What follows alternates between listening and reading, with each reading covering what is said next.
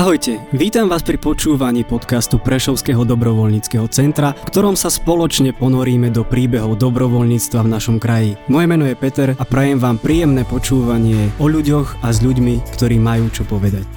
Našou dnešnou hostkou a zároveň aj prvou hostkou je manažerka Prešovského dobrovoľníckého centra Julia Markovičová. Ahoj Julka, vitaj. Ahoj Peter, ďakujem. Ako sa dnes máš Julka? Veľmi teplo a veľmi napeto. Napeto? Z čoho si napätá? Z rozhovoru je to pre mňa nové. Tak ako asi všetko, čo teraz za posledné mesiace zažívam. No ale tak vieš, ako sa vraví, že pri nových veciach máš pocit, že čas plinie pomalšie a tým pádom je ten život potom taký bohatší. Takže vlastne teraz šetríš drahocenné minúty svojho života alebo niečo takéto. No možno ich využívam oveľa zmysluplnejšie. Ja si tiež myslím, ale nechcem ti to akože nejako veľmi Podsúvať, áno. Áno, som rád, že si to povedala ty.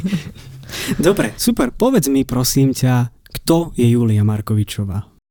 V kontexte Prešovského dobrovoľníckého centra som manažérka, ktorá má na starosti projektový a v podstate aj personálny manažment a plnenie a hľadanie nejakej vízie, kreovanie nových nápadov a čo sa týka môjho osobného života, tak som človek, ktorý konečne našiel niečo zmysluplné vo svojom živote, kde sa cíti užitočný.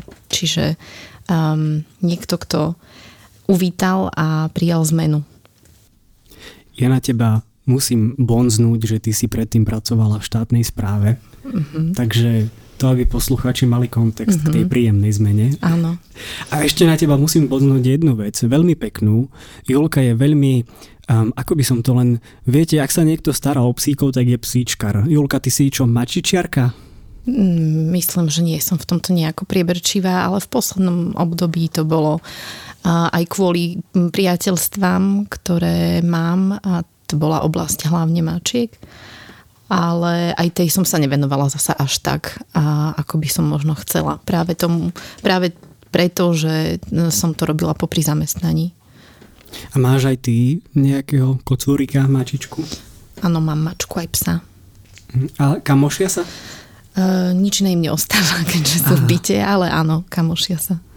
Takže Nevylučuje ich... sa to, nie, nie. Super, že nemusíš ich zo seba strhávať. Občas. Občas. Čiže u Jolky doma je veselo, sme z toho pochopili.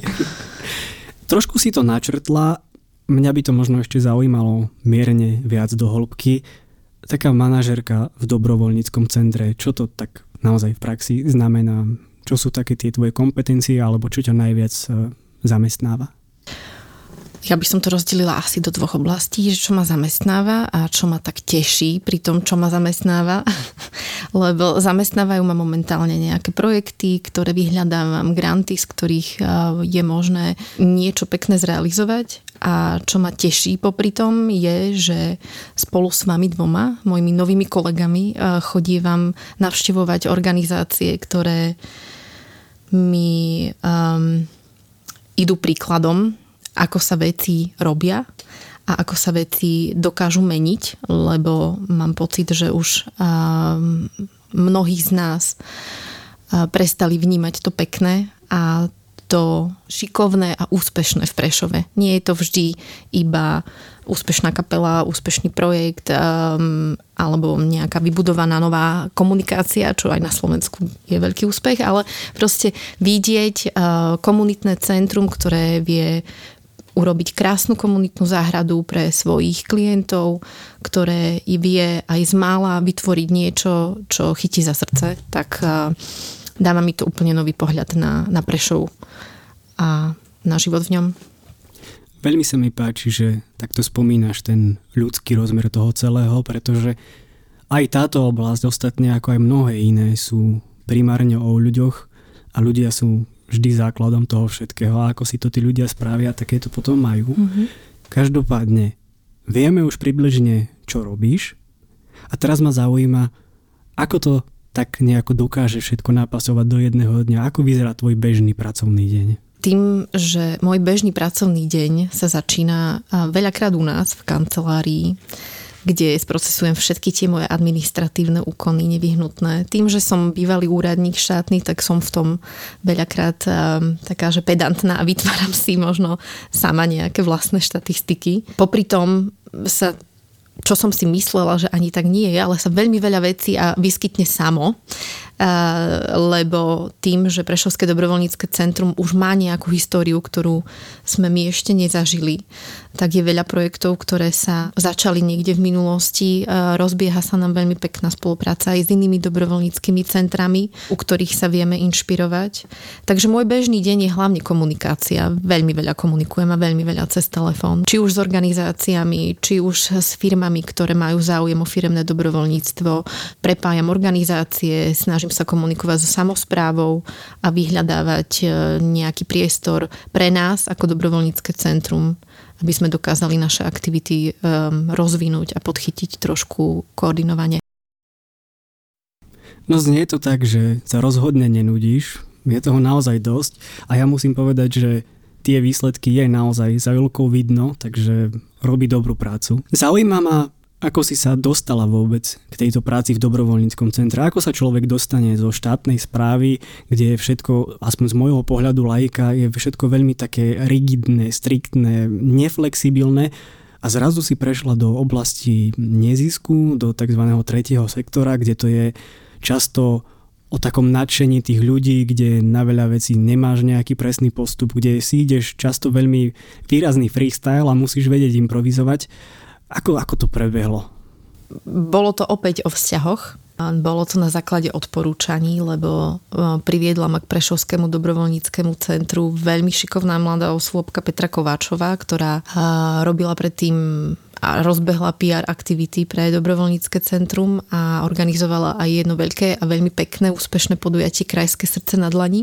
Prepojila ma so štatutárkou Peťou Gerhartovou a Peťa tú svoju predstavu a založenia Prešovského dobrovoľníckého centra vykreslila tak zaujímavo a tak nádejne, že som sa s ňou ešte počas môjho zamestnania spojila pri písaní nejakých projektov. Bola to pre mňa výzva naučiť sa to robiť a stretnúť sa s novými ľuďmi, Mm, ale bohužiaľ ešte vtedy to bolo v takom období, kedy som bola vyťažená zamestnaním veľmi intenzívne, takže sa naše cesty na chvíľu rozišli a Peťa ma oslovila opäť po roku a pol a to už som dospela do štádia, že tá, tá zmena, že nastal čas na túto zmenu. Takže som to prijala. Neubehlo odvtedy síce ešte nejako extra veľa času, aby posluchači mali predstavu, tak my sme teraz na začiatku augusta ako však zatiaľ hodnotíš tento svoj tak povediať prestup do iného prostredia? Naplnilo to tvoje očakávania? No, ja by som povedala, že predčíta moje očakávania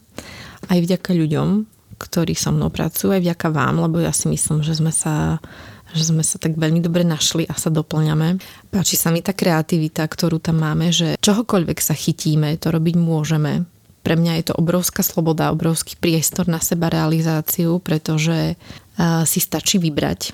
A nejako to zatiaľ ide takým plynulým prúdom, ktorým sa nechám unášať, že vždy, niečo, vždy sa niečo prepojí tak zaujímavo a tak hodnotne, že z toho vyjde zaujímavá spolupráca alebo veľmi pekná firemná akcia dobrovoľnícka, ako sa črtá momentálne v lodenici Sigord, kde sme spojili vlastne občianske združenie Čavargy s firmou Svan. Chápem to teda správne, že tá, ten freestyle a tá dávka improvizácie ti vyhovuje. Asi by som povedala, že je to mojou súčasťou.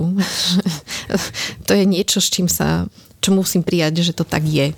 A sú veci, ktoré potrebujem mať zorganizované ale nedajú sa veci robiť len od stola, je potrebné byť v teréne a, a to momentálne sme a pri tých stretnutiach z, v, v organizáciách už len reagujeme na niektoré potreby a vždy tým zberom informácií máme toľko možností a toľko sietí, ktoré vieme rozhodiť, že to, že to, že to ide, že sa to darí. Aspoň ja mám taký pocit. No tak to je radosť počúvať toto. Zaujalo ma, ako si vravela, že Petra Gerhartová ťa nadchla pre tú svoju víziu dobrovoľníckého centra. Avšak Mala si aj ty predtým už nejakú osobnú skúsenosť s dobrovoľníctvom, alebo to pre teba bola úplne nová oblasť? U mňa sa to spájalo v minulosti veľmi s, so zvieratami. Nevolala som to dobrovoľníctvo, ani som to nevnímala ako dobrovoľníctvo. To slovo bolo nejako pre mňa oddelené od tej aktivity, ktorú som robila. Ja som jednoducho mala zviera, umiestnila zviera, postarala sa o zviera. To bolo pre mňa, to ne, nevolala som to ako dobrovoľníctvo. Uh-huh. A aj tvoja nejaká, povedzme, prvá alebo nejaká z prvých takýchto skúseností, ktorá ty si to vtedy možno nezatriedila ako dobrovoľníctvo, ale niečo, kedy si robila niečo v prospech svojej komunity, okolia a tak ďalej. Pamätáš si, čo boli také tie nejaké prvé zárodky týchto činností u teba? Zárodky boli ešte niekedy na prelome základnej a strednej školy, ale opäť boli spojené so zvieratami. Vtedy ešte neexistoval, nebol tak rozbehnutý internet, ani bazoš, ani inzercia, takže sme ako partia dievčat ponúkali tulavé mačiatka niekde pred Teskom. A, a, um, a nejako tak sa to, um, to tak prechádzalo celým môjim životom. Zapojila som sa tiež potom do toho materského centra, kde sme pripravovali benefičné nejaké programy v rámci Mikuláša pre deti a výťažok potom smeroval materskému centru alebo vypomáhali s rekonštrukciou. Čiže bolo to pre mňa um, naplňujúce je to budovať svoju komunitu, byť v nej um, zapojený, nielen ju pozorovať zvonku. Spomínaš komunitu, to je vec, ktorú aj ja osobne vnímam ako dôležitý aspekt dobrovoľníctva ako takého, že stretneš ľudí, ktorí premýšľajú podobne ako ty alebo majú záujem o podobné oblasti a aktivity ako ty. Čo ešte možno považuješ za také pozitíva a prínosy, ktoré ti dobrovoľníctvo dalo alebo ktoré ti stále dáva. Lebo ono sa väčšinou zvykne hovoriť, že dobrovoľníctvo je o tom dávaní, že ty dávaš niekomu svoj čas, svoju energiu, možno niekto by tam zaradil aj peniaze, ale to už je zase trošku iná oblasť. Ale ja za seba si myslím, že dobrovoľníctvo je aj o tom, že niečo dostávaš aj ty naspäť. Čo je to u teba? U mňa je to pocit užitočnosti, že môj život a to, čo v ňom žijem, má zmysel a má väčší dosah než len na tú moju malú bunku, moju rodinu alebo moje bezprostredné okolie, ale že viem ovplyvniť niečo, čo ma viac presahuje. Čiže taký nejaký spoločenský, občianský aktivizmus možno v tom, kde dokážeš vďaka tomu ovplyvniť svoje okolie? Um, áno, s tým, že si myslím, že vždy musíme začať od seba. Ja by som sa možno inšpirovala niekoľkými dobrovoľníkmi, s ktorými sme v poslednom čase spolupracovali veľmi intenzívne, mohli sme ich spoznať a oni povedali krásnu vetu, že cítili, že veľa dostali tým, že sa im niekto venoval bez nároku na nejakú odmenu alebo, alebo mzdu, čiže nezištne. A to ich tak naplnilo, že teraz majú z čoho dávať a chcú dávať to ďalej. Super, to je krásne.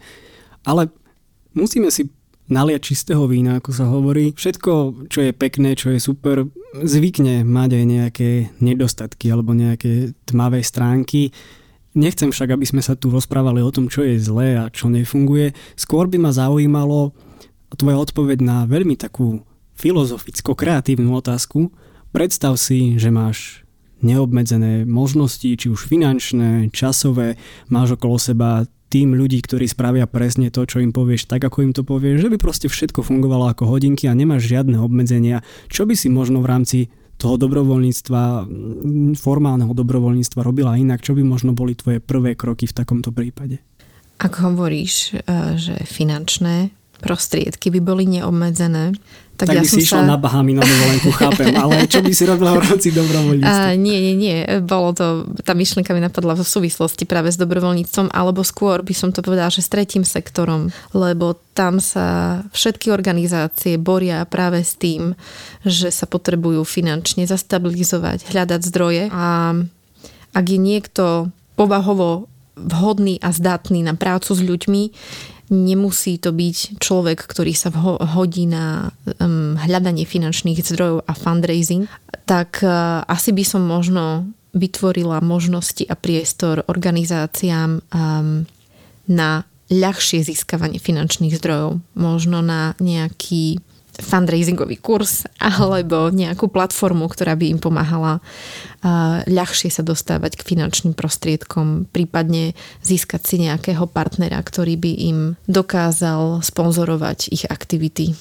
Čiže v podstate by si, tvojim cieľom by bolo to, aby organizácie mohli robiť naozaj to, čo chcú robiť a čo je aj ich nejakou náplňou práce, aby sa nemuseli, nemuseli zaťažovať eh, nejakým získavaním financií nekonečným Áno. stále dokola. Áno. Mm, to je Áno. pekné. No. Taká možno pre mňa realizovateľná úloha by bola nejaký obežník s aktuálnymi grantami pre organizácie, s ktorými spolupracujeme, alebo uh, ktoré sa bude Prešovské dobrovoľníctvo centrum snažiť podporiť a sieťovať. Tak to znie celkom reálne a realizovateľne. Ja myslím, že keď sa takto stretneme o nejaký čas, tak ja verím, že to predstavíš ako novinku nášho centra. Vrátim sa ešte však k tomu tvojmu vlastnému dobrovoľníctvu ako, ako jednotlivca, ako osoby. Pamätáš si na nejaký, povedzme, že top zážitok, niečo, čo v tebe zanechalo buď najviac emócií, alebo čo ti tak utkvelo najviac v pamäti z tých tvojich nejakých aktivít dobrovoľníckých, nezišných? Pre mňa bol veľký úspech, keď sa nám podarilo naozaj veľmi pekne zrekonštruovať Emerku a materské centrum na Bernalákovej. Jeho štatutárka zohnala finančné zdroje a dali sme tam naozaj veľa aj tvorivej energie, aj fyzickej energie, veľa času na úkor rodiny, čiže deťom sme to potom vynahradili všetky mamičky e, prenocovaním v Emerke, spojeným s takým malým dobrodružstvom pre nich, čiže nejakou nočnou obhliadkou toho priestoru a tak, ale asi to bol taký, taký úspech, že e, bolo za nami niečo vidieť a je to vidieť dodnes. Tak to, to znie naozaj veľmi príjemne a prínosne. Krásne veci sa dejú okolo nás. Blížime sa pomaličky do záveru. Mňa by zaujímalo, máš nejaký nazvime to odkaz pre dobrovoľníkov alebo pre organizácie, možno aj pre širokú verejnosť, prečo by sa napríklad mali zapájať do dobrovoľníckých aktivít. Niečo také, čo chceš odkázať? Organizáciám by som povedala, že dobrovoľníci tu sú, netreba sa vzdávať, lebo natrafili sme veľakrát na to, že že aj by chceli dobrovoľníka, aj hľadali dobrovoľníka, ale časové možnosti pri ich povinnostiach im nedovoľovali sa tomu venovať tak naplno. A dobrovoľníkom by som povedala, že a odkázala, že nech sledujú našu facebookovú stránku, kde pridávame čokoľvek, čo sa nám naskytne, akákoľvek zaujímavá príležitosť. Snažíme sa tie príležitosti preveriť, napasovať a prispôsobiť tomu, aby boli aj tí dobrovoľníci spokojní a mali dobrý zážitok z aktivity, ktorá je výsledkom a stačí nám potom zavolať, napísať, akokoľvek nás kontaktovať. Takže nebáť sa byť aktívny. Áno, a osloviť. Tak, pretože proaktivita vám dokáže priniesť v živote naozaj veľa. Možno mám aj nejakú jednu či dve vlastné skúsenosti, o tom však inokedy. Na záver ešte odbočím trošku od témy dobrovoľníctva Mám na teba otázku, ktorá nie je povinná, ale môžeš ju zodpovedať, neurazím sa. Máš nejakú takú pikošku o sebe, nejakú zaujímavosť, ktorú možno veľa ľudí nevie, ktorú, s ktorou sa možno bežne nechváliš, čo by si možno dokázala prezradiť pri tejto príležitosti špeciálnej?